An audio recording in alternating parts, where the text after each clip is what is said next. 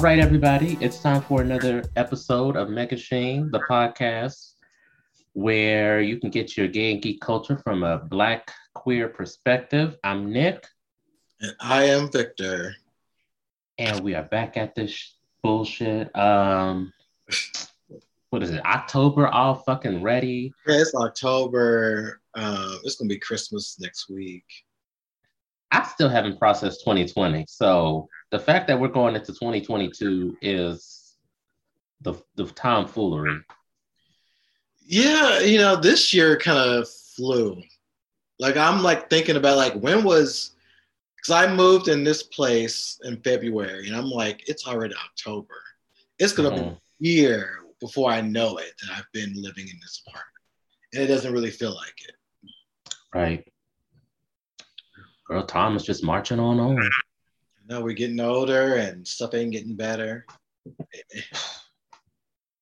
Low key. Well, actually high key. Yeah. I don't know, what's going on in your world? Well, um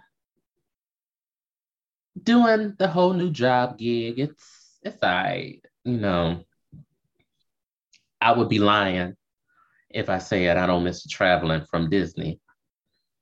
Um, what else? I am I have been watching Designing Women.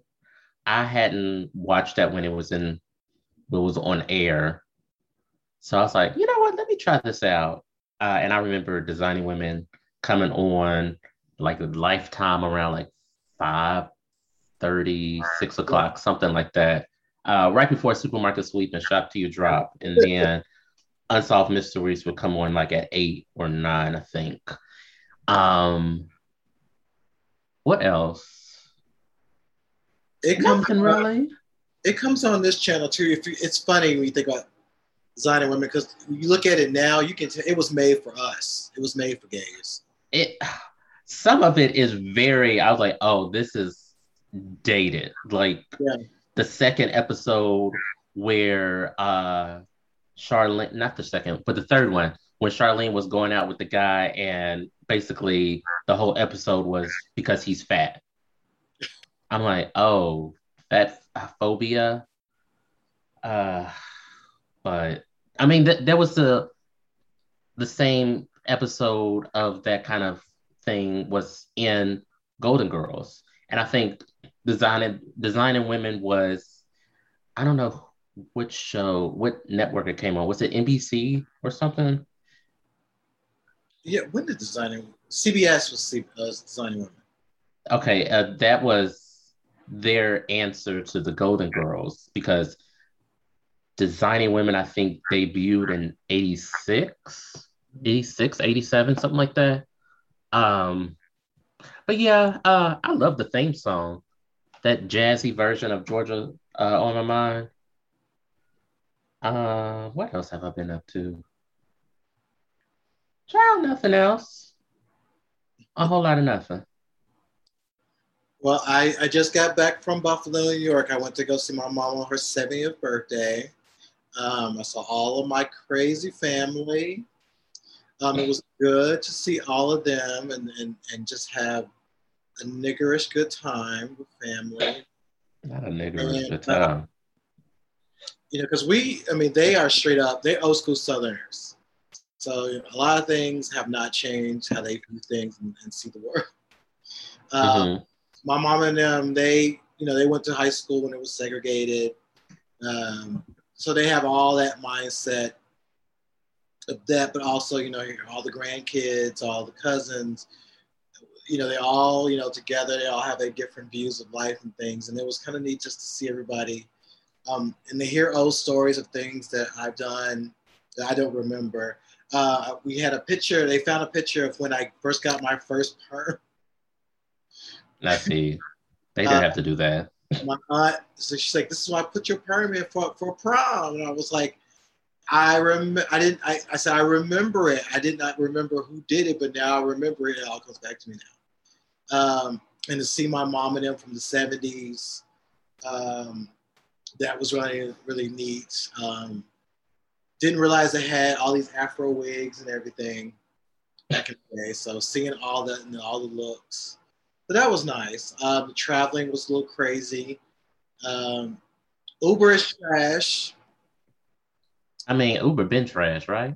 Yes, but they are really trash. For example, so last night got in, and I don't fly LAX. I only I mostly fly to Burbank. It's a little bit more expensive, but it's worth it. Trust me. Um, but this time flew, flew through LAX. Um, was going to go to the the Uber area. So from LAX to North Hollywood, it's never been cheap, but it was hundred and seventy dollars. Girl, you better walk. So I said, how much does it get to Union Union Station? You just take the train because we can take the train from Union Station and go to North Hollywood. Hold on, this not a train from North Hollywood all the way to LAX. No. There's you can get downtown. You can get all the way down to uh, you can get down downtown, get down to USC, and then you take another train It'll take you like to Long Beach and all that stuff. But they're working on a train that will get straight down to LAX. Passes infrastructure bill. Yeah, uh, yeah with this infrastructure bill together, we'll be able to have all this stuff. Um, right. Yeah. But then, um, so we asked, well, how much is it to go from to the unions? Because there was a few of us who was going to North Hollywood. We asked, how much is it just to go to Union Station? Seventy dollars. I was like, uh? I said, you know what? Why did we walk across the street? We went back. So the Uber area is just across the street from the from LAX. We walked back over there, and and we were like, somebody said we have to take Flyaway to Van Nuys. Van Nuys um, is literally about six miles from North Hollywood. It's like, yeah, we'll just take the. It's a bus. It's a shuttle that goes straight from Van Nuys to LAX back and forth, back and forth. Mm-hmm. That bus was nine seventy five.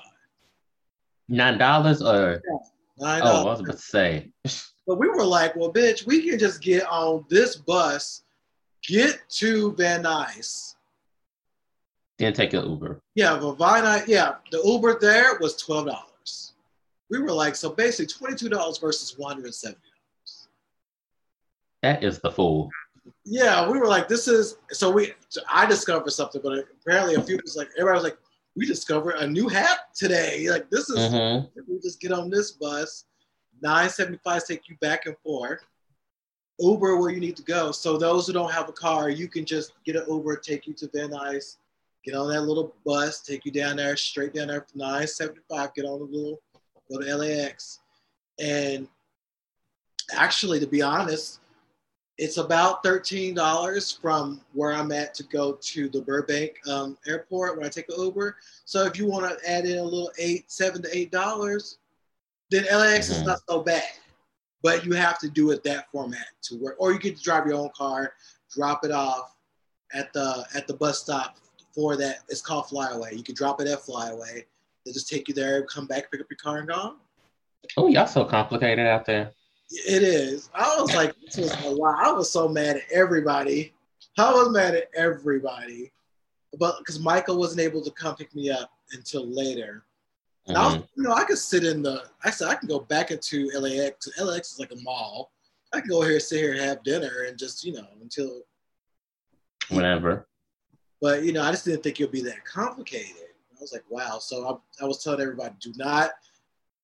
If you are in North Hollywood, just get just take that 975 bus. Don't even bother with Uber. Or the other secret is you walk across the street to the hotel. The Uber is only like $38. I mean, still, that's a hell of a lot cheaper than yeah five thousand dollars. They're charging more because it's LAX. I mean, Uber. I never. I always go with Lyft anyway. Um, but you know, Lyft is probably going to be the same amount from that uh, amount of distance too. Yeah. So actually, they were they were cheaper. I just didn't have the Lyft um, app. I was already frustrated, so I was like, you know what, we're just gonna do this new version of Getting Home, and now mm-hmm. that this version exists, I may put LAX back on the map for me. I might be like, because sometimes LAX is a whole lot cheaper than Burbank. Well, is it is Burbank Airport? Do they even do like international flights? Do they have international flights? I I'm not sure. Um, we just know Southwest is they just go back and forth all the time over there. I think they do have international. Uh-huh. Um, but I think for a lot of people, it's just like it's almost like a hundred dollars more at times. But because I use that for work, I don't, you know, I don't think about the price. Mm-hmm. Um, but it is a big difference. Sometimes like right. it might be three seventy five to go out of Burbank, but it may be um, two twenty one to go out of LAX. Right. I mean, that's the same with uh, the airport here in Lexington. Like, I could go to Louisville's international airport, but Louisville is like 60 some odd minutes away.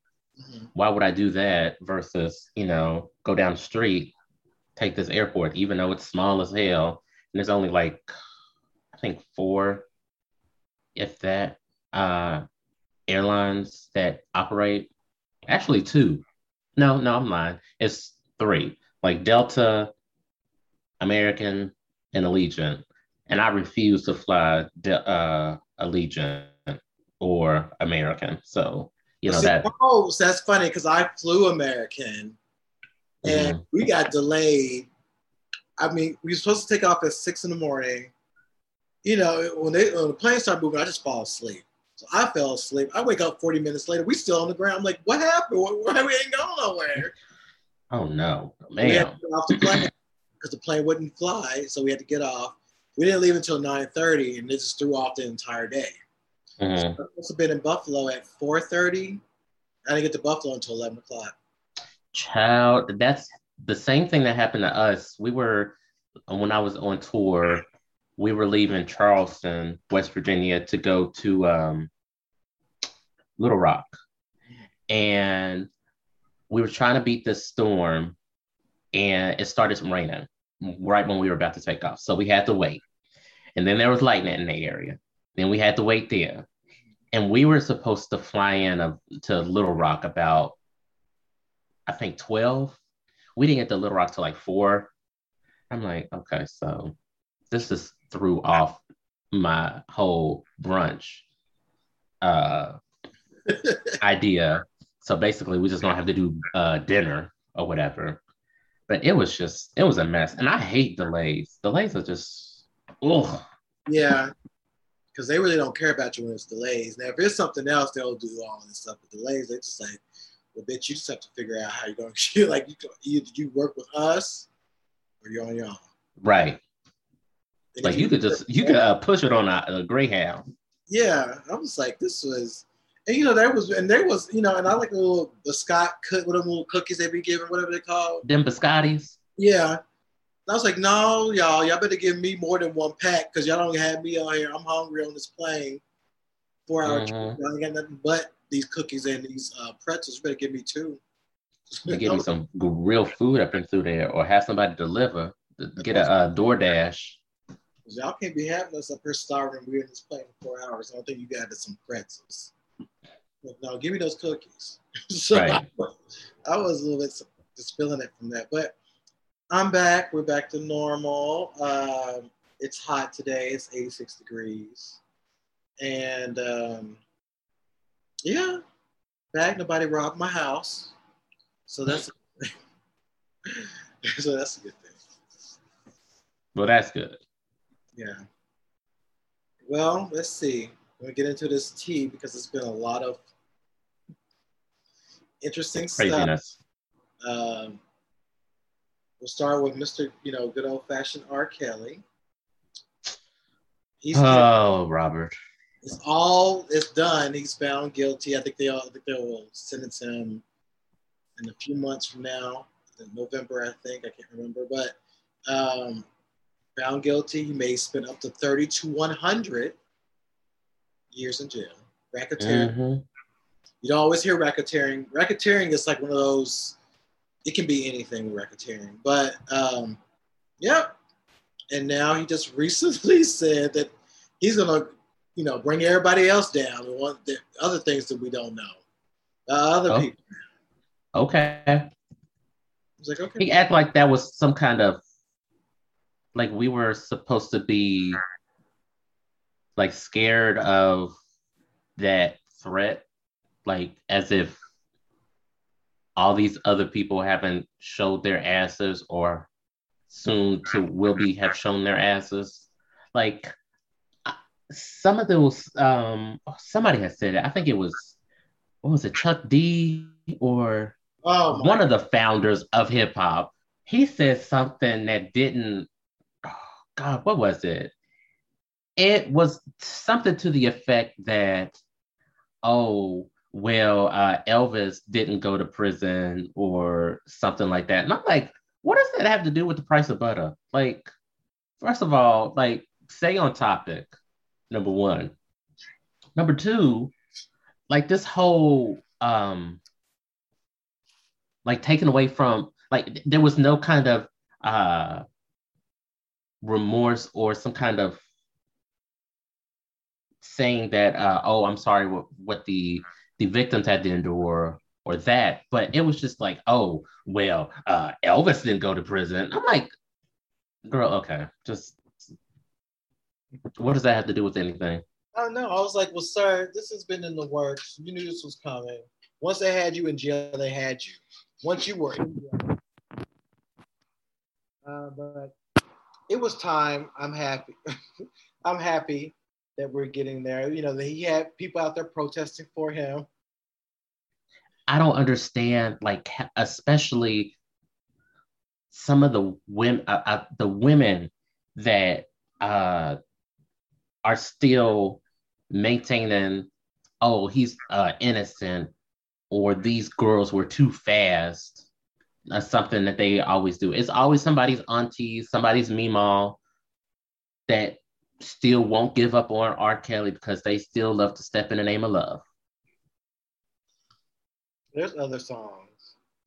There are there's other, other there's other artists, honestly. And like this the fact that you still can't give up this man's music because it's somehow define define your uh growing up period or that the fact that you don't want to acknowledge that this man was a piece of shit that's something that you and your therapist need to work out. Yes, I, I, I mean, I don't know. I don't know. You know, I, I, I, was never the biggest R. Kelly fan, so I, I, I don't know. But there, I was watching some of the clips of the people out there playing um, his songs. I think um, I believe I Can Fly was trending at one point. It was just so much. Uh, I heard that Patti LaBelle says she won't perform that song anymore. You know, there's all that type of stuff that she used to perform at some of her uh, concerts. Mm-hmm. Uh, and so it's just been something else. But you know, he's in jail. He's a black man, so he probably won't get the lowest. you know, he's white. You know, it might be a different story, but you know. Yeah, he can rot in jail. I mean, yeah, he really can. Well, he's facing up to 100 years, so he's not gonna get out. No, he's gonna probably die in jail, which it is what it is.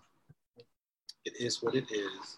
Um, I didn't put this on the list, but this kind of hit all types of ways. So um, thinking about white women, you know, white women always shows us they show us who they are on a regular basis. Ellen Pompeo. Ellen Pompeo, if you know, she's one of the big stars of um, Grey's Anatomy. She has a podcast now. And she talked about where she went off on Denzel Washington when he was a guest director of the show. And, and, and you can listen to it uh, where she talks about basically she was like reminding him who she was, calling him a motherfucker, all this type of stuff. I'm like, okay. So what you just showed us, ma'am, is you are a white woman in America, basically. That's what you did. Kind of just showed your ass.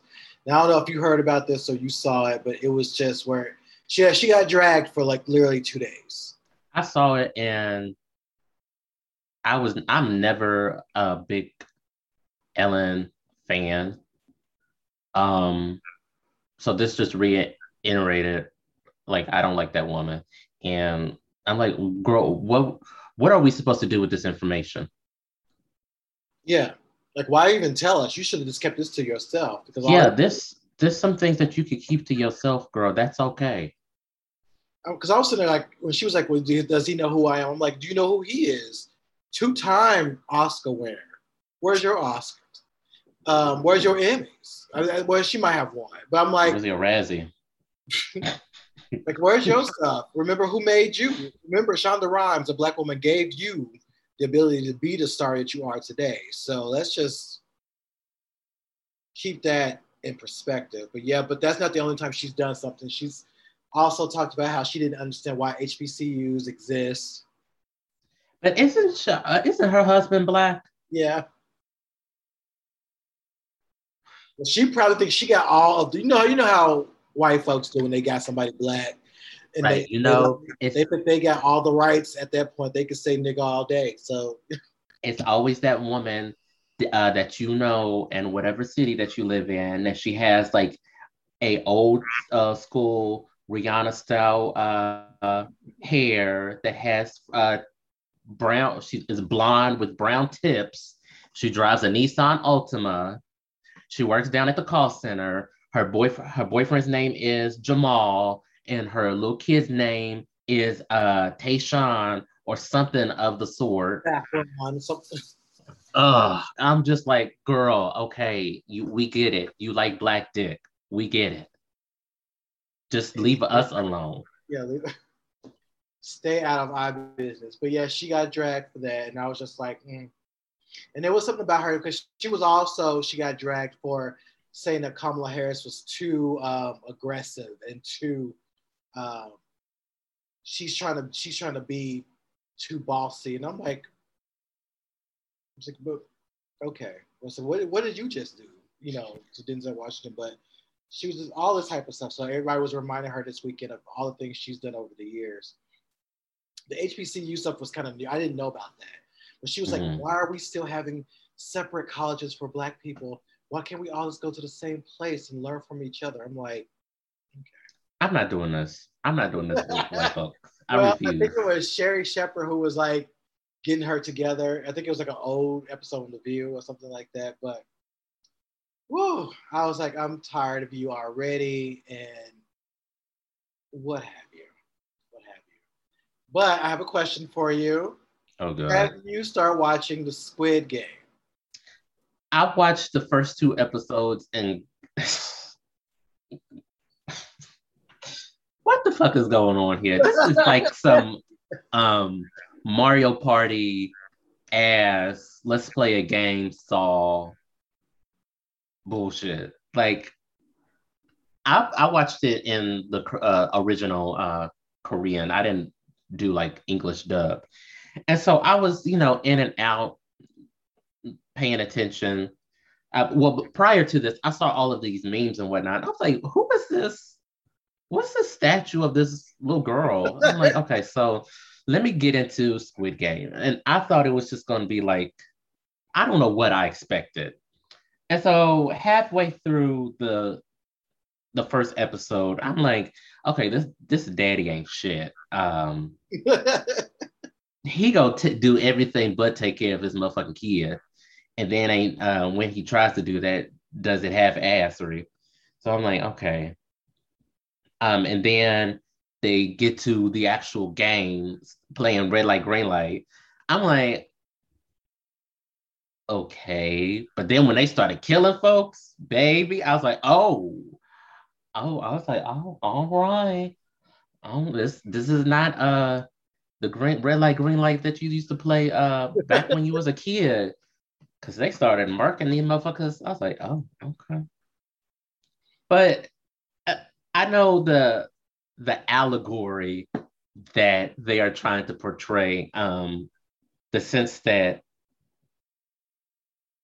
these these games is what capitalism is at least this is what i'm getting from it and if you don't partake in these games then you are going to die but if you do take in in these games and you lose, you'll still die. So it's a lose lose situation. Um, I always now see wasn't um the train to Busan that was Korean too, right? I don't want nobody's American ass version of Squid Game. We didn't need an American version of Train to Busan. Like, what is it going to be like? Train to Huntsville, Alabama? Like, man, we don't need we don't need that. And because I know they're going to be like, oh, well, since the Koreans did it, well, maybe we should do it. Yeah, yeah, yeah. I, I no, we don't need it. Um, what is it? It's only like eight episodes or something like that. So, what was your thought? What do you think about it? It's one. It's just maddening. It's a. Now I've only seen the first. I'm gonna sit down and look at more of it um, because you know everybody was talking about it, and I was in the hotel room. I was like, you know, what? I'm gonna, you know, I'm gonna watch it. You know, I'm gonna just watching the laptop, and I was like, what? I was like, okay, what? And I'm obsessed with the big, you know, dancing doll girl, and um, because every every gay is. I'm like, I, of course y'all are. Like, I can't stand y'all. So I'm just like, I, you know, they've they've already equated her to Lil Kim and Lil Kim. Yeah, how Lil Kim does that little that that flying dance she always does. Okay, yeah. I might need to get back into more of the series. Yeah, I'm like, yeah. I was getting Dora the Explorer, of anything else. But it's it's it's interesting because you know it's I mean, you know, they've always done these type of movies, like you know, with the with, uh, I can think of the one where the kids had to kill each other on that island and all that type of stuff. They've done all that type of stuff before, like a Korean version of uh, Lord yeah. of the Flies. Yeah, and I'm like, I love the concept of it. I'm just gonna give it more, you know, time to get into it, but I, I like, I kind of like the games. It's almost like a little bit of Hunger Games, a little bit of the hunt. Mm-hmm. Um, more a little bit more interesting than Hunger, Hunger Games. Um, so you know, I, am gonna keep I'm gonna keep watching it. Um, there's so many things I gotta get caught up on, like Midnight Mass. I'm gonna be finishing up um, because that's a pretty good show too. Um, so yeah, Squid Game is just you know you got your colors, the madness, all that stuff. It's gonna keep us in there because just because of that already. Yeah, it's crazy as fuck. Yeah. So I, I want to see how all that's going to end and how that's going to go. But no, I just wanted to see what you thought about the Squid Game. It, girl, everybody. Like, what is going on with this? But speaking of madness, um, you know, we can't keep, keep things can't stay dead for long or stay done long and done for long. Um, the Bodyguard is going to be remade. Uh, it's going to be uh, focused on a Latina artist, um, person who's going to write it. I think he's excited. I think he's queer. He's excited about it, but many people are not. You know, they're already talking about like how you're going to disrespect Whitney Houston this way. Now, to be honest with y'all, if you didn't know, the bodyguard concept is not what did not start back in 1992 or three or whenever the movie came out. The original concept of this was going to be Diana Ross and Steve McQueen. So this is something that has been, you know, moved through all the years, like how A Star Is Born has been moved through all the years. It's like Lady Gaga. There's like four different versions of A Star Is Born. Yeah, it's been like what four or five. It's been like there's been so many versions. There's a Judy one. There's a Gaga one. I think there was a one before the Judy one. Um, the Barbra Streisand. Well, she must have been after after Judy. Yeah, it was after Judy. It was in, in the 70s. Okay. So yeah, this is it's not brand new. The concept hasn't been brand new. I would have loved to seen the Steve McQueen and Diana Ross version. Because you know that would have been just overly dramatic and just and Steve McQueen was a looker anyway. He was nobody's Kevin. Oh well, Kevin Costner is nobody's Steve McQueen. That's for damn sure. Yeah, I mean they both had that rugged cuteness about them. Like you know, you still go you. I would. I was. Uh. Uh, well, you, you, I, you didn't think Steve McQueen was handsome? No, I don't think Kevin Costner is handsome. Oh. Like, especially uh, Steve McQueen when he was in the Towering Inferno. Uh-huh.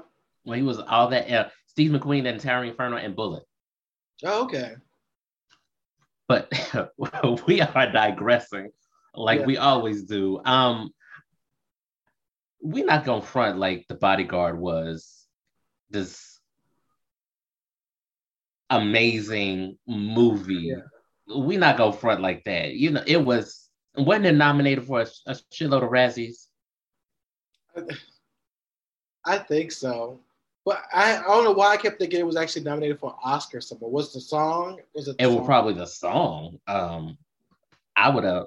Yeah, if anything, it was the song. But I remember seeing.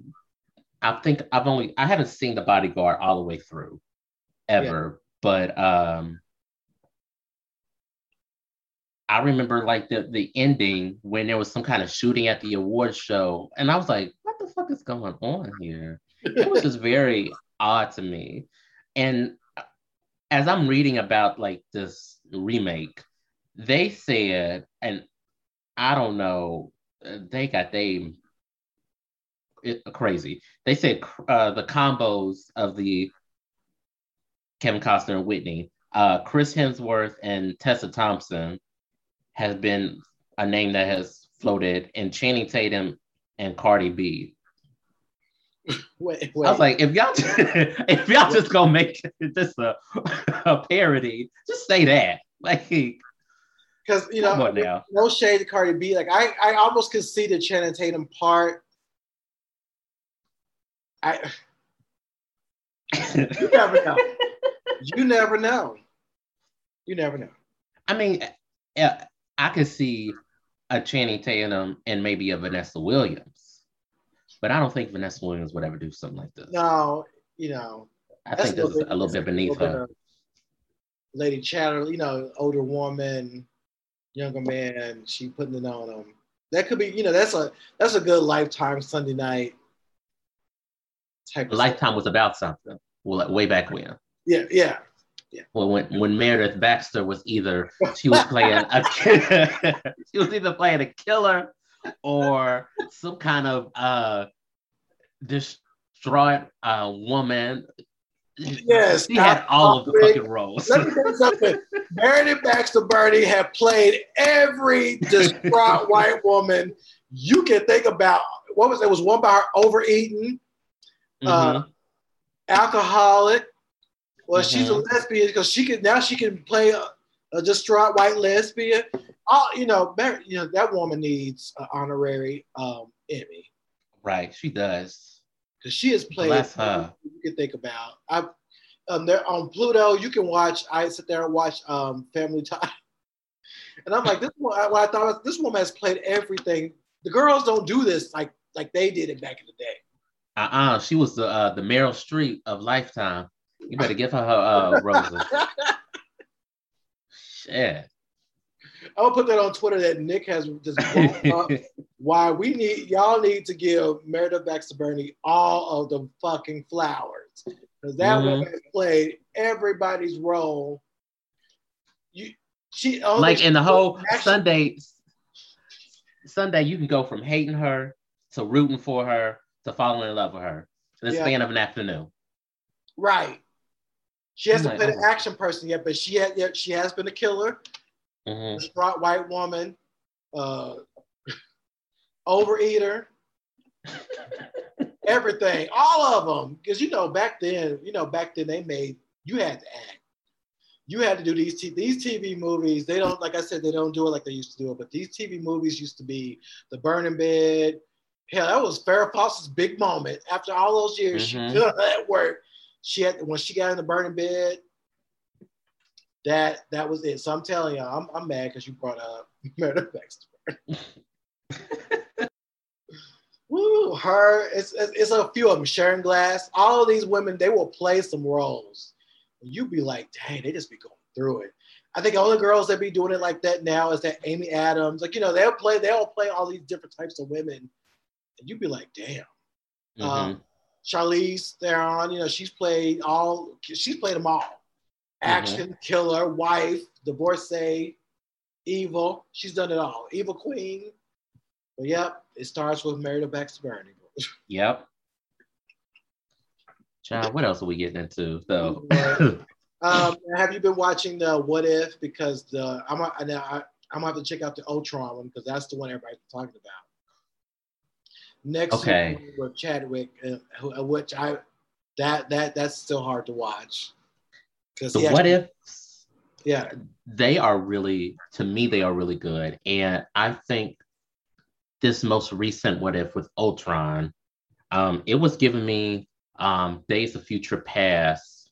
Mm-hmm either Days of Future Past or um, Age of Apocalypse, but like bleaker. And I don't know how you could do that. Um, and it makes me I don't I don't want to spoil anything, but what happened, the events in this most recent what if leads me to believe that it's going to play a really significant part in the continuation of this phase. Because Ultron was giving me uh, Sentinel and Days of Future Past, the movie. And um, do you remember um, that Justice League uh, cartoon episode where um, they had the uh, uh, Dr. Amazo's robot that kept on copying everything. And then he left space. He left to go to space and then came back. Mm. That was like a, a combination of those two that Ultron was giving me. Um, yeah, you got to watch it. You have got to watch it. Yeah, um, I I was about to start it. I go. I had to stay away from all of the talks because I was like, okay, I did see a scene, and I was like, what?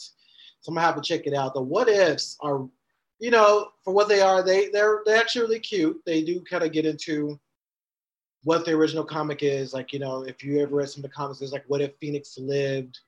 Um, what if Jean Grey never died? Or what if um, you know, something happened this way, that way.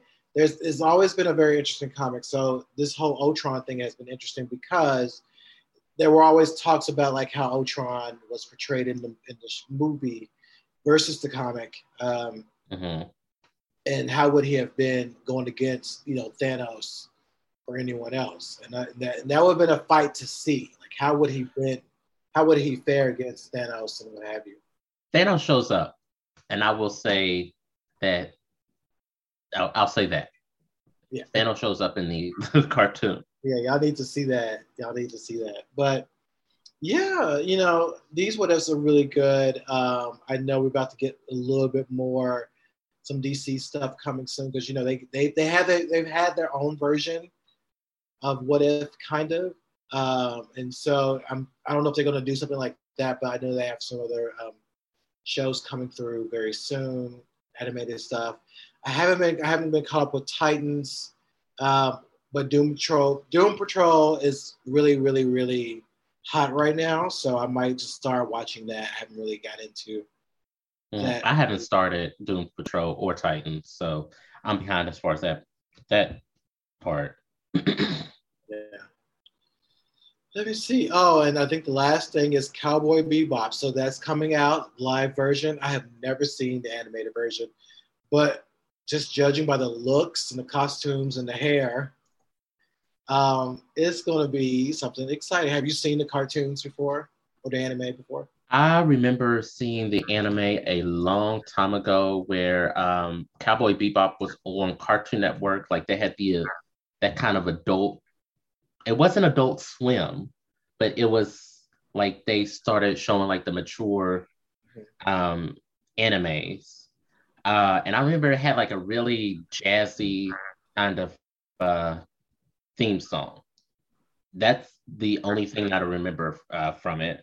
Um, but this new um, this live action looks really good. Um, I'm a fan of the the casting. Uh, who they have in here? They have John Cho um, as the Spike, um, Mustafa Shakir as Jet Black, which that man always kind of he's fine as hell. but in the sense that he might kill me afterwards, but I'm gonna go down loving every minute of it. Yeah, yeah. He was kind of how like, yeah, that's how I used to see Wesley Snipes back in the day. Like, I'm gonna, yeah, we're gonna tear it down in the bedroom, and you might just choke the shit out of me, and then like if you choking me while you you know hitting it from the back, and then you accidentally just suffocate me, and I'm like, well, I guess them just breaks. Yeah, like yeah, it's like you know this person is risky, and you know sometimes that, that's fine. Uh, but yeah, I'm gonna check it out because I have no idea, and I've gone back and forth like Josh John watch anime. Somebody said don't, like don't do it because you're trying to you it'll mess you up. You'll judge it. The same way we did Death Note. right. Like I haven't started. I haven't watched either the anime or the live action of Death Note. Um, I know. I think I still have the the anime still in my um, Netflix queue. Um, but yeah, that live. It's always these live actions when they put they strip away the Japanese of it and put some random white folks mm-hmm. in these character roles. It's like the same thing they did with um Iron Fist. I'm like, why is this random ass white boy that nobody asked for, and he said he can't fight, and he didn't do any of the choreographies. Like, why is he in this role? It should have went to somebody else. Point blank. Period.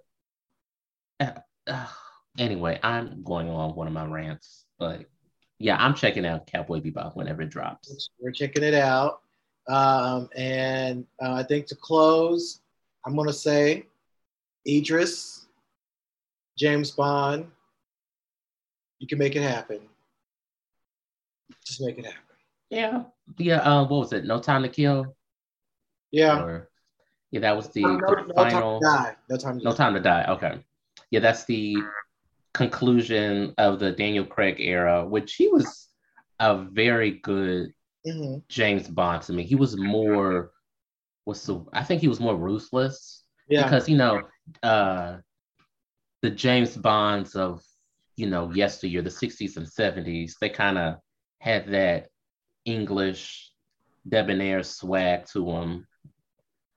But with um, especially with Daniel Craig's, he was a lot more. I'm gonna kill these motherfuckers. He was almost like uh um who was the guy in Taken? Liam Niel- Nielsen or. Nelson? Yeah. He was a little bit like that, and with hints of Gerard Butler in mm-hmm. uh, Law Abiding Citizen. Yeah. But yeah, I like uh, Daniel Craig with his short yeah, little stuff. Yeah, he was. I like his. Look, he was a little rugged. That made him a little sexy, a little you know, a little risky, a little dangerous. He had a little sass because you think about yeah, are you saying Sean Connery, Roger Moore. They were handsome men, but you, I couldn't take them seriously. Um, now I will be the one that Timothy Daltrey, whoever his name was, whoever his, I can't remember his real was that was his name Timothy? Whoever the one that was Timothy Dalton. Yeah. Mm-hmm. I liked his look. There was something about him that was like a little more grittier. Mm-hmm. Um, and of course, we love the theme song. You know, Gladys Knight gave us "License to Kill." Um, but I, you know, Daniel gave us a little bit of something grit about what that is. It wasn't. It wasn't he was sophisticated, but if it had to go down, it will go down. And that's how that he- scene. I always remember that scene where I forgot which one it was in. It was probably Casino Royale, mm-hmm. where he was like handcuffed, naked. Yeah. And then they uh, took out the bottom of the chair where his nuts was hanging out, and they would swing that rope and hit him in the balls. I was like, only that James Bond would do would take that.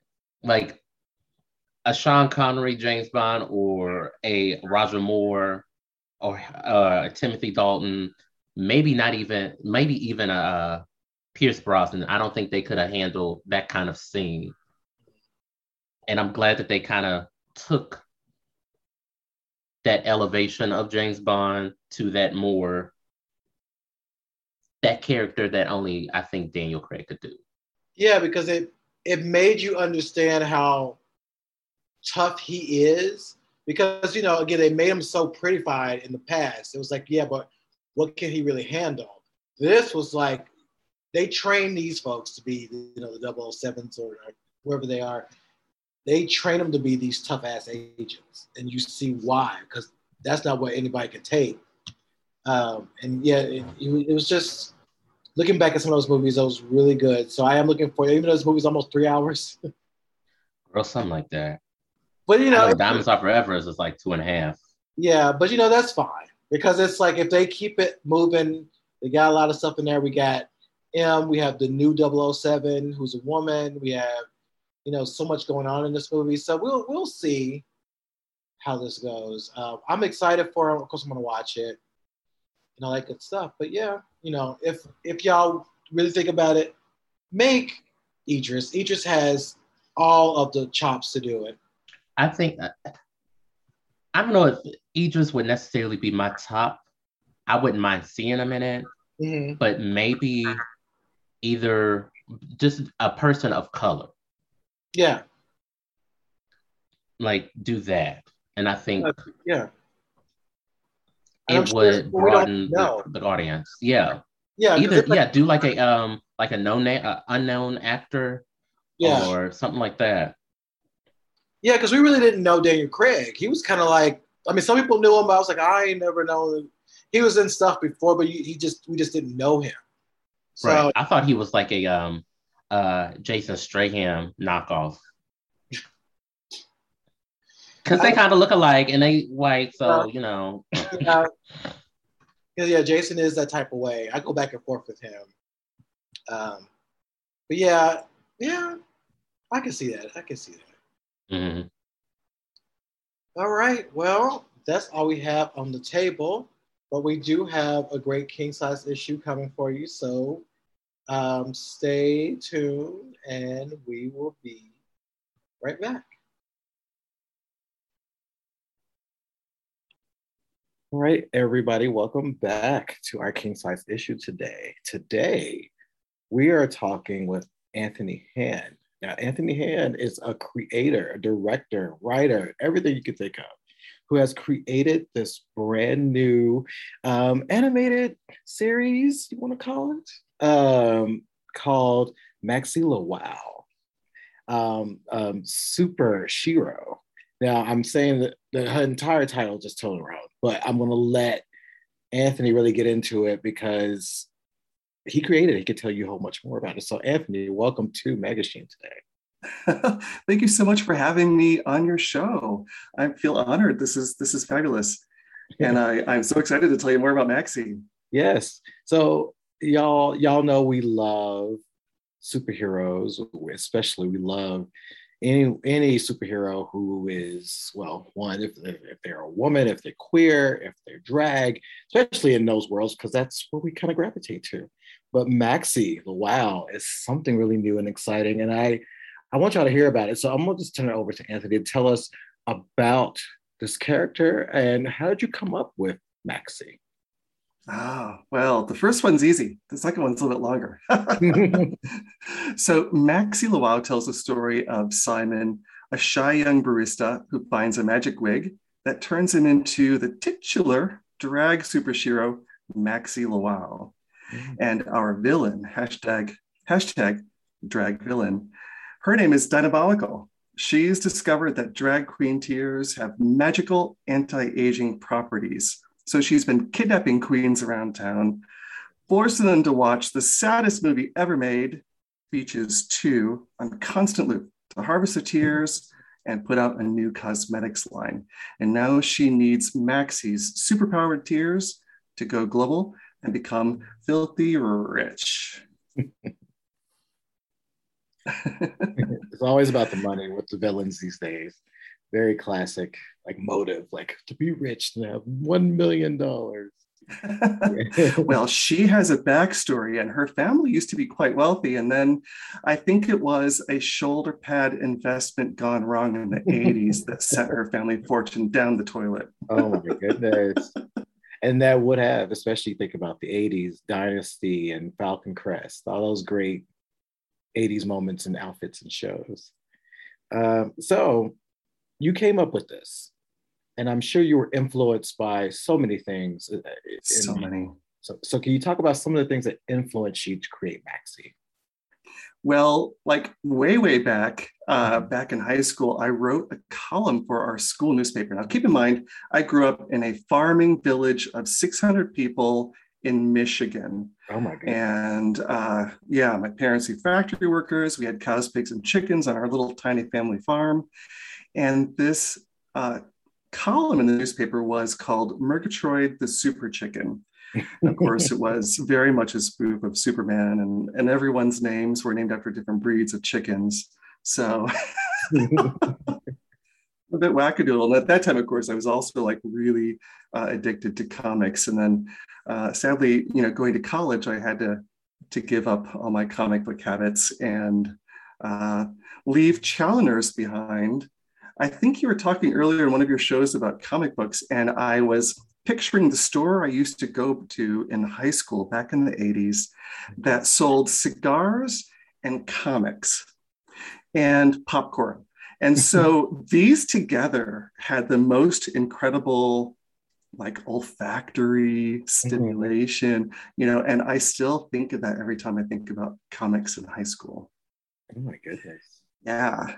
And when we think about drag and queer superheroes, I remember, um, you know, my, my knowledge of comic books is getting and characters getting a little bit rustier, but I think I remember, wasn't the first like gay superhero uh, Alpha Force? Uh, it was like, wasn't it twins, a boy and a girl twin and the boy? Yeah, it was, it was North. Star. Yeah. That's North- it, North Star. Yes. And uh, and more recently, you know, uh, Marvel has a drag superhero, and I forget her name now. Uh, she's been like I think two books, so very very minor character. Yeah. Uh, and then on Supergirl recently on TV, they had a trans Mhm. superhero. How freaking cool is that? And I think she's like an alien, and Nicole Maines plays her, and she's of course stunning. Um, and then more recently, we had uh, also on Netflix, we had a, a, a series called Drags, um, Super Yeah. Drags. And Super Drags was done by this small Brazilian studio, queer owned actually, Mhm. uh, and voiced with uh, the American English dub was voiced with actual drag queens and, and other queer talent. And the English dub is fantastic. It's beautiful animation.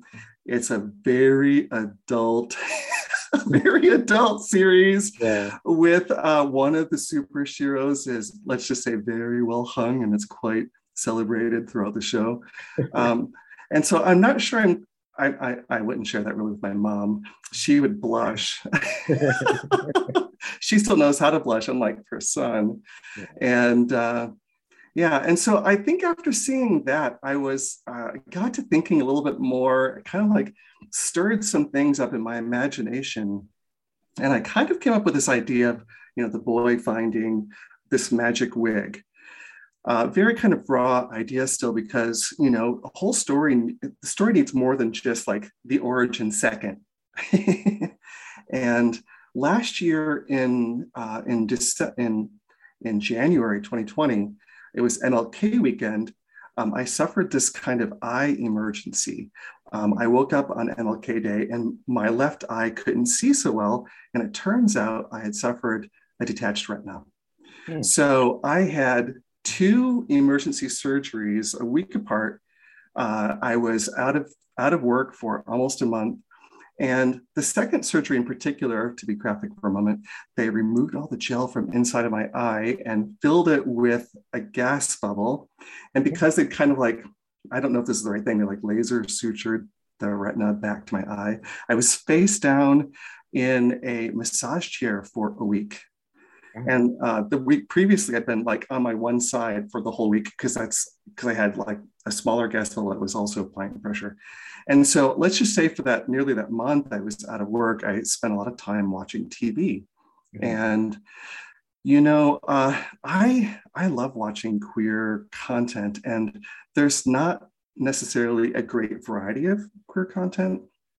So I went through Super Drags, I think, a second time, and I spent a lot of time on Schitt's Creek.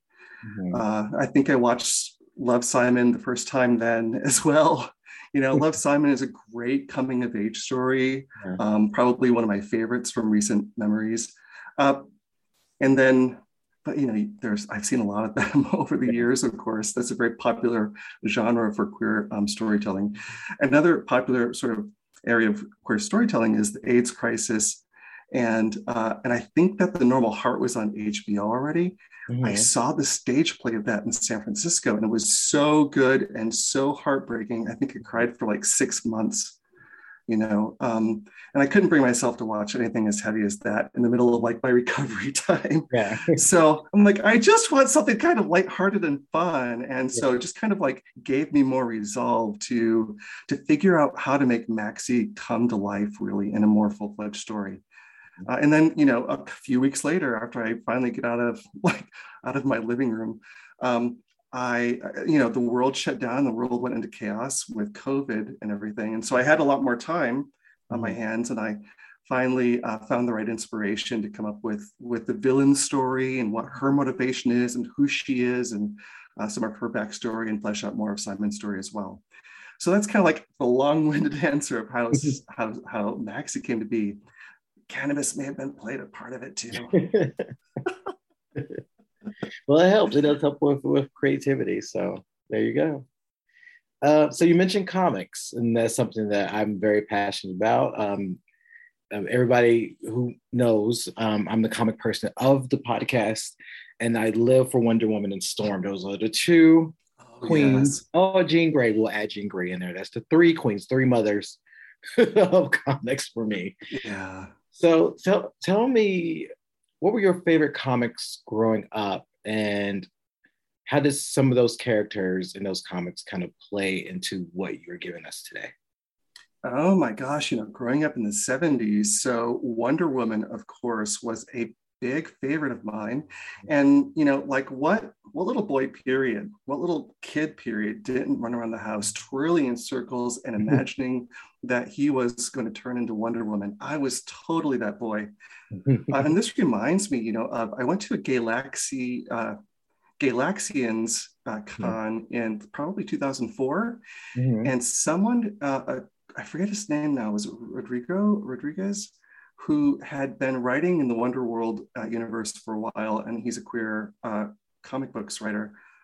He, he gave it, there was this panel talk about Wonder Woman and why she appeals to queer people so much. That mm-hmm. was amazing. That was really amazing. I'm like, I, am feeling this one for sure. Yeah, I'm thinking you might, you might be uh, talking about Phil Jimenez. Um, that's it. That's it. That's it. Yes, that's Phil, it. Yeah, he used to write and he used to draw. And and Phil, I know Phil. Phil loves. We talk about Wonder Woman a lot because we just live and breathe Wonder Woman. So yeah. Yeah. Yeah. He was super cool. Um, so probably Wonder Woman and uh, biggest, and my brother and I would play superheroes, and I always wanted to be Wonder Woman. It's a little problematic for the for my brother, but screw him. and then in high school, I was more of a more of a Marvel boy than a DC boy per se. Something about those characters, their flaws, um, appealed to me a little bit more. I'd say. Um, yeah, I think as you mentioned Wonder Woman, for many of us of a certain age, over 40, Wonder Woman was a very clear distinction of you know of what of what we thought heroes should be. I mean, of course, a lot of us also fell in love with Christopher Reeve as Superman. I had uh, such yeah. a unnecessary crush on him at what age four or five, whatever I was. Um, but yeah, Wonder Woman was that character. I think many of us of a certain age enjoyed because we did spin around and we did think about the fashion. Like you look back at the show, there's a lot of fashion. You know, Diana was wearing a mm-hmm. lot of you know great fashion stuff. You can still probably wear today. Um, that I, well, I think you can wear today. Um, and so I see why that's a big influence um, because you know Wonder Woman, the cape, the boots, the mm-hmm. lasso, the bracelets. It was just all the things, the hair, all of it. It just kind of sparked that gay gene in us all. boobs. yeah, we were running around trying to find capes, and I yeah. actually stole my cousin's underoos. She had Wonder Woman underoos, and I would put oh. on top under my clothes because I feel like I can be, you know, I can do this. I can be Wonder Woman today. So yeah, wow, you just awesome. kind of just kind of sparked that, making me think about that a little bit. you know, and I think there's something that was kind of magical also as a little boy about that that transformation in particular too. Mm-hmm. You know, circling around and then boom, now you're this, um, you know, this this magical, wonderful being yeah. uh, with all this power and uh, and everything and empowerment, you know, mm-hmm. and uh, and so Maxie definitely kind of has that kind of going for her too, because they're kind of like also Wonder Woman and uh, Sailor Moon. There's definitely an anime kind of element to Maxie and how we're approaching uh, her animation uh, you know, this there's definitely like this sort of celebration of the transformation, like Sailor Moon has too. Yeah, I, yeah, because they do have very dramatic um, transformations. Mm-hmm. Um, I even think of She-Ra. When She-Ra, that whole transformation was very dramatic, and mm-hmm. I think we're just drawn to yeah, we're just drawn to drama basically. I think we really enjoy that.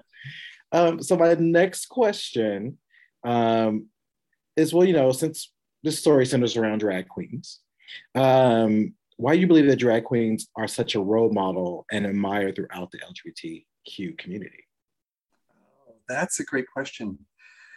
Um, so I don't know that drag queens are universally admired, but um, you know, being queer is fundamentally political. Mm-hmm. And you know, just being gay and being out and being present in the workplace. You know, you are forcing your colleagues who might be more narrow-minded to deal with your being gay. And when they vote against, you know, against uh, gay people, they're voting against you, and you're the face of that too. And now that's a little bit, a little bit maybe more, but um, and I think drag kind of elevates that to a certain degree too, because drag brings in the uh, performance art kind of aspect of it mm-hmm. and and entertainment and, and like any art it inspires and it and, uh, brings empowerment or uh, courage or challenges uh, to the viewers too. And uh, you know and drag if being queer is political then i think that being uh, that drag queens are another level of political on top of it because you know, for folks who have very rigid notions of masculinity or very rigid notions of femininity, then drag queens and drag kings and any drag entertainer uh, really will push the freak out of their buttons. And, and that's awesome, as well as entertaining and, and inspiring the folks who, who love them too.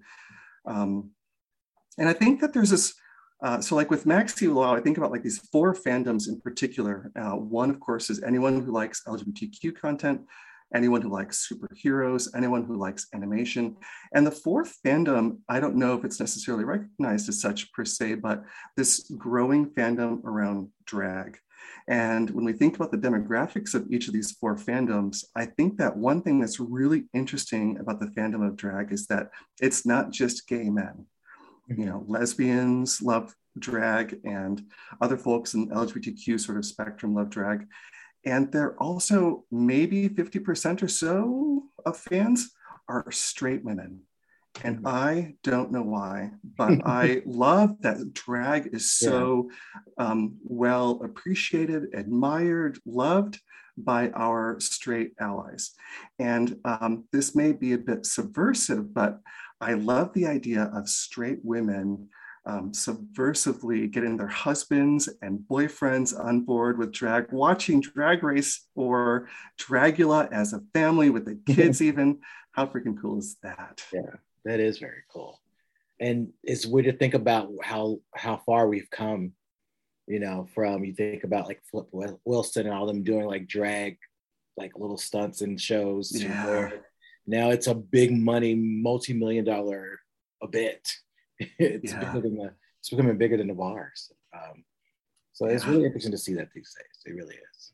Who would have thought, you know, when we were, I, when did you come out? I came out in the 80s, you know, in the AIDS crisis era. I would never have thought that we'd have gay marriage this early in my lifetime or that drag would be celebrated in this yeah. way around the world. Yeah, I came out in the 90s. Um, and so that was a time, and I went to college in Kentucky. So that was, I could not oh. imagined, I could not imagine the things that I see now, and you know, living in Los Angeles. But it's it's fascinating to think about from when I was 17 and seeing my first gay porn to now. um, you know, living the world that all this stuff is just regularly, you know, accessible these days. Yeah, yeah. It's really, it's really quite amazing. Like I just never could have imagined. And I'm so thankful. And uh, you know, I think we're at this point with drag that we are able to think about. I mean, RuPaul really brought drag to a new audience. She mm-hmm. brought drag out of pride festivals, out of the bars, uh, into our living rooms, and uh, and I can't believe how it's been welcomed and embraced uh, around the world. And so now we see so many other really fun shows. So far, they've mostly been the reality, like uh, those reality shows where people are transformed, like a straight woman uh, is going to get married and somehow she does drag and she has the confidence to, you know, find her own alter ego and everything. Um, and then her fiance comes out on stage and does drag to you and surprises the heck out of her. And I'm totally crying. It's awesome feeling the feels. so you come from a back, you have a background in product design and entrepreneurship. Um, how did all that kind of get you into this this creative world of animation and what tools you take from that from doing those things to getting into animation and doing the work today? Right. So I think there are a couple themes from that. One is in 2002, I tried to start my own software company. Mm-hmm. And so, as you might recall, this was right when the dot com boom came to a crashing halt, mm-hmm. and it mm-hmm. became dot com, not only dot com crash, but kind of like technology nuclear winter. Yeah. So, it was not a good time to try and start a software business but this this time period is also when the internet started gaining stream uh, gaining speed and and kind of growing more uh, broadly more deeply open source started growing more too. And what this also meant was more of a democratization of so many technology tools. Um, and kind of along with that um, so so first of all starting that company was for me like my masterclass mba uh, mba you know a very expensive uh, experience kind of like getting an mba but minus the paper. Uh, and with with i learned a ton from doing all the stuff like packaging and design and programming and um, marketing and support and um, some media relations as well at that time. Uh, and, and so I gained, I gained a lot of confidence in those areas that I've been able to uh, bring to my other kinds of, um, when I went back and got a day job because I just needed to make the rent ultimately. uh, you know, able, I was able to bring these skills back to these as well. But again, now that we are in 2021, um, there are so many more areas of creativity that are opening up to people and becoming more democratized in some way. Mm-hmm. You know, so if you are a writer, you can self-publish on Amazon and find your audience, and maybe you're the next J.K. Rowling's, you know, or um, like your your your friend uh, B. David, uh, whose last name escapes right now. Uh, and those guys, they're using leveraging the power of Kickstarter to to really help their projects find an audience and get the seed funding they need to, uh, to do it. So these new tools and, and platforms are really opening up so much more opportunity for folks. And along those lines, um, I, I've been able to find a small animation studio overseas to make this two minute uh, little animated sequence that can kind of showcase some of the scenes and how we want to approach the animation and um, and help people kind of picture uh, what Maxie looks like and what Dinabolical looks like, our villain, and, and what, what Maxie world looks like. Uh, and that's a lot more compelling for a visual medium uh, like film. So, uh, and then I, am working with these animation partners in Los Angeles, and and you know they're they're able to manage their costs in a way that we can really make this uh, an affordable project. Cool, very cool. Now you mentioned several times RuPaul and I'm yes, and you talked about Drag Race, so I have to ask, who are your favorite queens? Oh.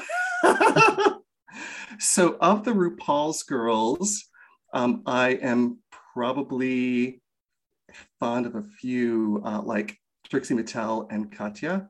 Mm-hmm. Uh, also, uh, Nina West. Nina West was a little bit of an inspiration for Maxie. Mm-hmm. And uh, Rosé and Jan also kind of like a mishmash of some of those.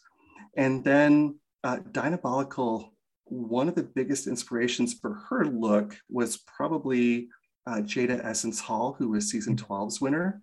Um, she's got such fashion and such like a beautiful she's got talent and she's just beautiful and she's just such a beautiful person and also um, Heidi N Closet from that season as well. I just freaking love Heidi N Closet too. wow, and I, and I, just I just really wanted to know that because I know that if you're talking about RuPaul and drag, we have to talk about the queens. Yeah, and then there are a bunch of queens here in South Bay I've gotten to know really well, and uh, we have a, a queen named um, we have a queen named uh, Wu Monroe, and she was the drag mother of Rock M. Sakura, if you saw her season. Mm-hmm. Uh, and then Wu Monroe has a twice monthly drag show. It's like more performance art and camp, and probably along the lines of like uh, what was called uh, T Shack or Trannyshack from Heklina some years ago. Mm-hmm. Uh, and so we're seeing this really beautiful flowering of drag culture in South Bay. San Jose is about uh, 50 miles from San Francisco. Mm-hmm. Uh, so, yeah, we're able to see great, amazing drag shows. Uh, and we don't have to live in go up to San Francisco to see them. Mm-hmm. So we know about we know a little bit about Maxie. We know a little bit about Diabolical. What other characters are coming, uh, and what can you tell us about some of the other characters that we may see? Sure. So uh, Simon, who is Maxie's alter ego, uh, is uh, Young Barista, and you know his other classmates have gone off to college and uh, they have maybe gone into the military, and so he's still 20, 20 turning 21, working at the Pink Unicorn Cafe. Mm-hmm. And so Pink Unicorn Cafe is one of those venues also where we get to see him work. And his best friend, her name is Jay. Now she is a Korean American character. Her she's the daughter of immigrants. So where Simon is a little bit more of a kind of like me putting myself into the movie, mm-hmm. representation of me in some way. And then the best friend Jay is uh, one of my best friends from childhood, since I, who I've known since I was four. Well, we were both four, uh, and her name is Buffy. Uh, so I love the idea of having uh, Maxxie Lawow, drag super shero, being a vehicle for telling uh, more interesting and diverse stories, not only queer stories, uh, but also stories of people who are in the spectrum of being BIPOC and there's so much inter- intersectionality um, among uh, our community and our neighbors and friends and allies. So, yeah, I like the idea of uh, Jay having her immigrant parents and considering what's been happening politically recently with, with regards to immigration, I think that'll be a really great opportunity to tell some stories. Uh, and along those lines, the owner of Pink Unicorn Cafe, she's Latina, and um, the we have this character who only shows up a little bit in this movie. I really envision this movie being followed by uh, a TV series. So I'm hoping that we can get it picked up as a TV series to explore more of these stories.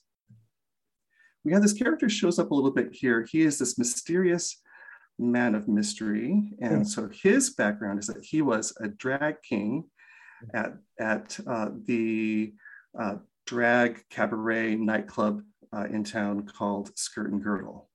Mm. And now he works for this mysterious government agency. And the owner of this uh, drag uh, cabaret and nightclub is named Mama Mumu.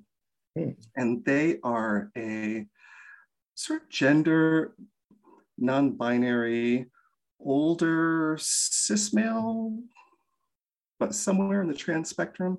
Mm-hmm. Uh, and so they have a really interesting past also that I hope that we can explore in future in the future TV series or future movies. Okay. Have you thought about taking Maxie to the comic world as, as well as the series and everything else? Yeah, so I think that this uh, IP would, or this Max, this character in Maxie World would do really well in comic books. Um, I originally thought of putting out a graphic novel, uh, but I was afraid, and I'd, I'd welcome your thoughts on this. I was afraid that it would be harder to find a wider audience and also make back the money because it's so bloody expensive to put out graphic novels too. Um, and so this is why I kind of went straight to video, and I'm you know working through how to make how to make this happen. Mm-hmm. Uh, but I would love to see uh, Maxie in, in graphic novel form or comic book form. Also on theater, I think it would make really fun musical. Mm-hmm. We're going to have us lip sync solo for the hero and the villain. And we're going to have a lip sync duel with those two. And I'm working with my script writing collaborator to possibly add another one. So mm-hmm. we'll see. Yeah, I, I, think you I think you should explore it. Um, as a person who had created a comic and used uh, Kickstarter to do it, it yes, you're right. It is expensive, but I think there is an audience out there. I think about mm-hmm. the fact that you know web comics is so vast you know, and a lot of things you will be amazed what people will gravitate to. Mm-hmm. So I think you should think about it because I think that people will be interested into seeing what Maxie is, you know, getting into and the stories and stuff like that. So I would say think about it. Yeah, thank you for that. Because we're launching our Indiegogo on September 15th. Mm-hmm. Uh, and and this is uh, we're, we're our goal for this campaign is fifty thousand dollars to help fund uh, pre-production costs. And you know, uh, as inspiration for this uh, Indiegogo and like like kind of researching best practices, I was researching different projects in Kickstarter and mm-hmm. other platforms too, with an eye towards um, queer characters, whether in graphic novels or film or something else. And so, yeah, I, I was surprised to see how much the fandom can come out and support uh, queer um, comics uh, projects of various sorts. Yeah, and please give us the link to that because we want to see how that goes because indiegogo is a very is a little bit different. For most people don't know indiegogo is a little bit different than kickstarter. I think you get to keep all the money you make from indiegogo versus kickstarter. So yes. that's always a plus. and so we'll you know we'll keep you all abreast of what's going on with maxie a while. Um, now you mentioned diversity you have, you have characters who are very diverse how important diversity was in telling this overall story. Oh, absolutely.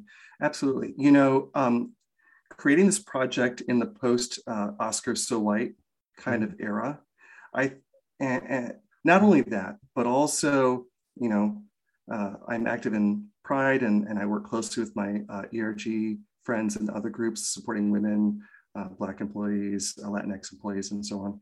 And, you know, we our community lgbtq community in particular is so diverse and to tell an lgbtq story nowadays the assumption should be that you are telling a diverse you are telling a story with diverse characters the mm-hmm. assumption should not be how can you add a token person of color in mm-hmm.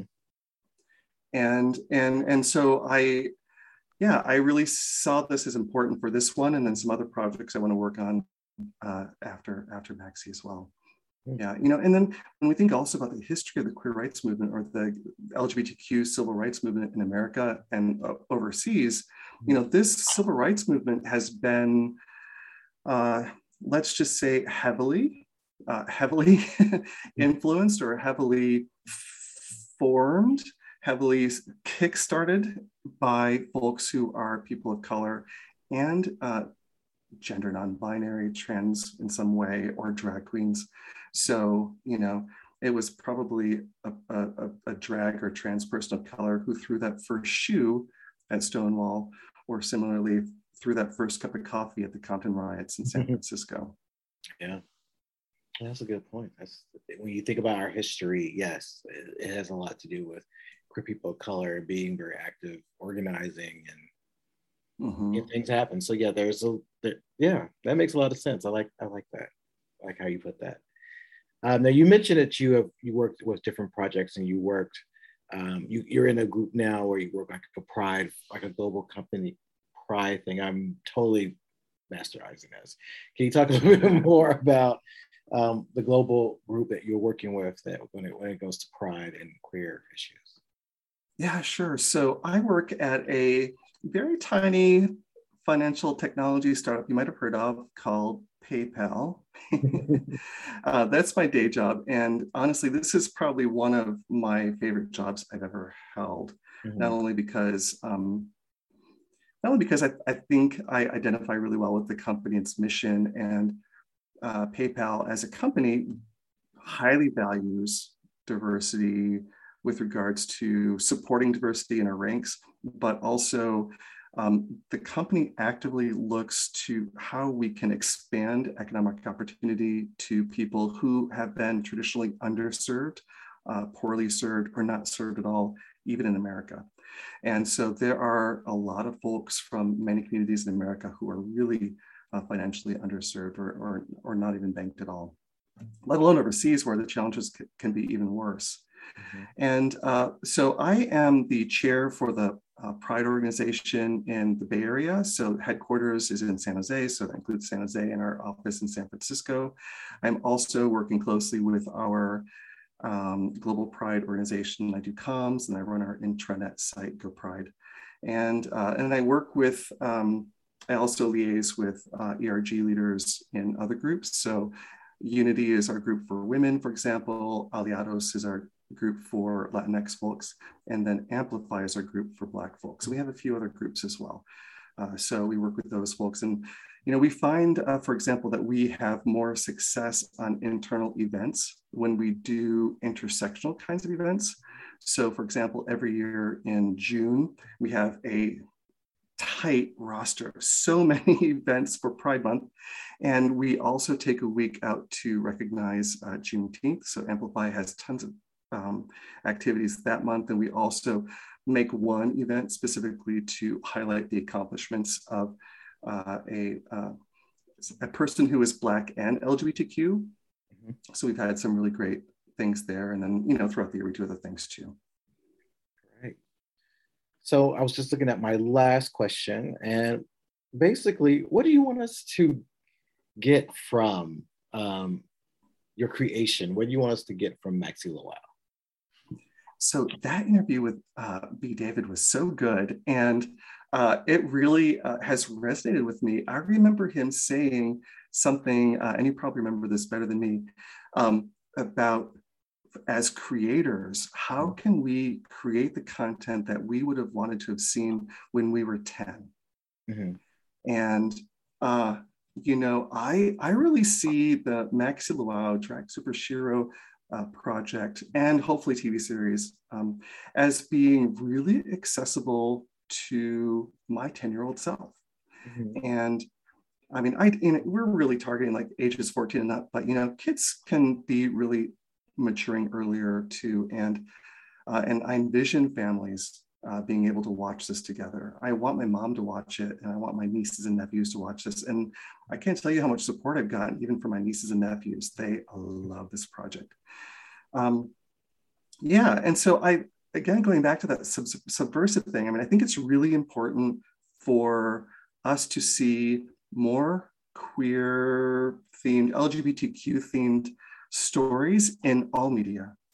Uh, I just devoured a book called White Trash Wizard, for example, takes place in the American South mm-hmm. about this young man who's not well educated, but it turns out he has some magical powers.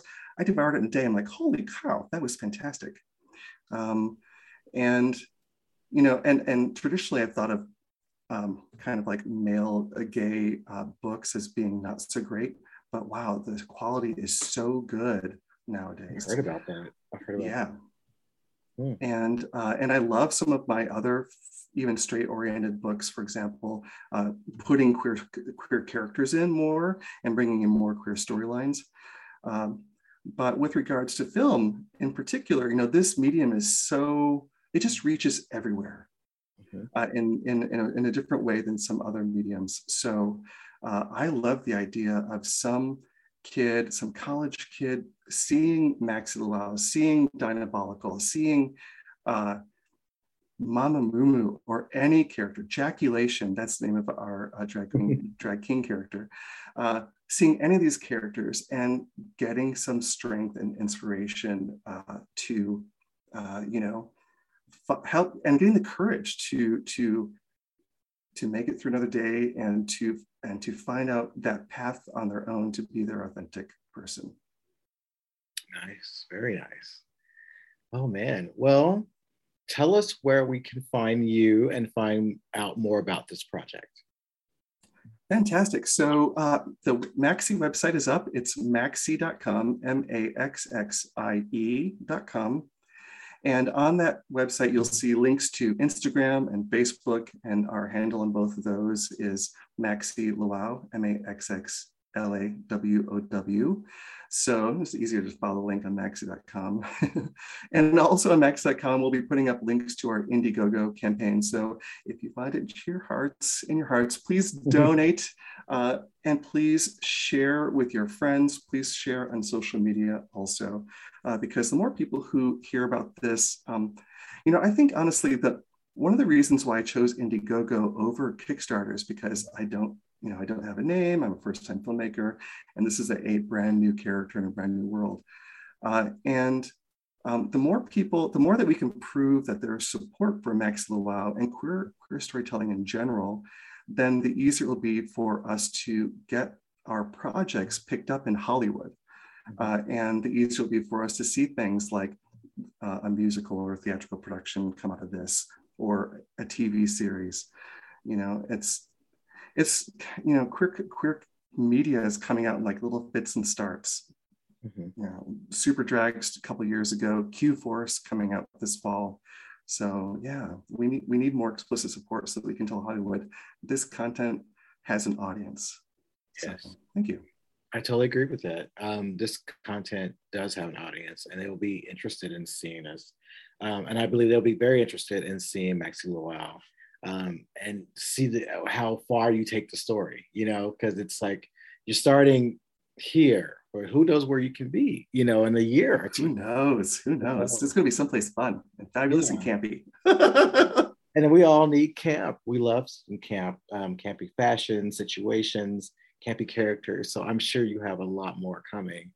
Um, I'm like I said before, I'm already in love with the name Diabolical. I love it so. yeah, I love that so much. So I am looking forward to seeing more. And everyone, we will post the links to all of this information. So when we when you see this, go on the links, go on the Indiegogo, give what you can, help out Anthony make this happen. Because for us as queer creators, we do need to stand next to each other and help each other make these things happen. Because if we don't do it, who will? Well, no straight people will, and we don't want it from them. We want it from us so yes, please support queer creators, writers, directors, because it's very important that we get our content out there. And Anthony, I, I just want to thank you for coming on today and talking about Maxxie Lawow. Looking forward to it. And like I said, we're posting a lot of Maxi soon. So y'all look forward to it. Go look at it, go look it up, and then donate and help out on September 15th. So again, Wonderful. thank you so much, Anthony. Thank you so much, Victor. This has been so much fun. Yes, yes. And you can find us on Megashine. We're all over the social networks. You can't miss us. Um, join us on Twitter where we just kind of clown out and show out. And also check us out on um, Instagram where we're there as well. So, Nick, um, you can find Nick on, on Instagram and you can find Nick on Twitter um, under um, Porter. Well, it's Porter. Just type in Porter because he's changed his name a few times. Me, I've been Wonder Man 5 for the past 11 years on Twitter, so I haven't changed yet. But um, yeah, please you know, look us up, look up everything. And again, look up um, Anthony and look up what Anthony has coming for y'all. So look out for it. Thank you. All right, see y'all soon on interwebs. Yeah.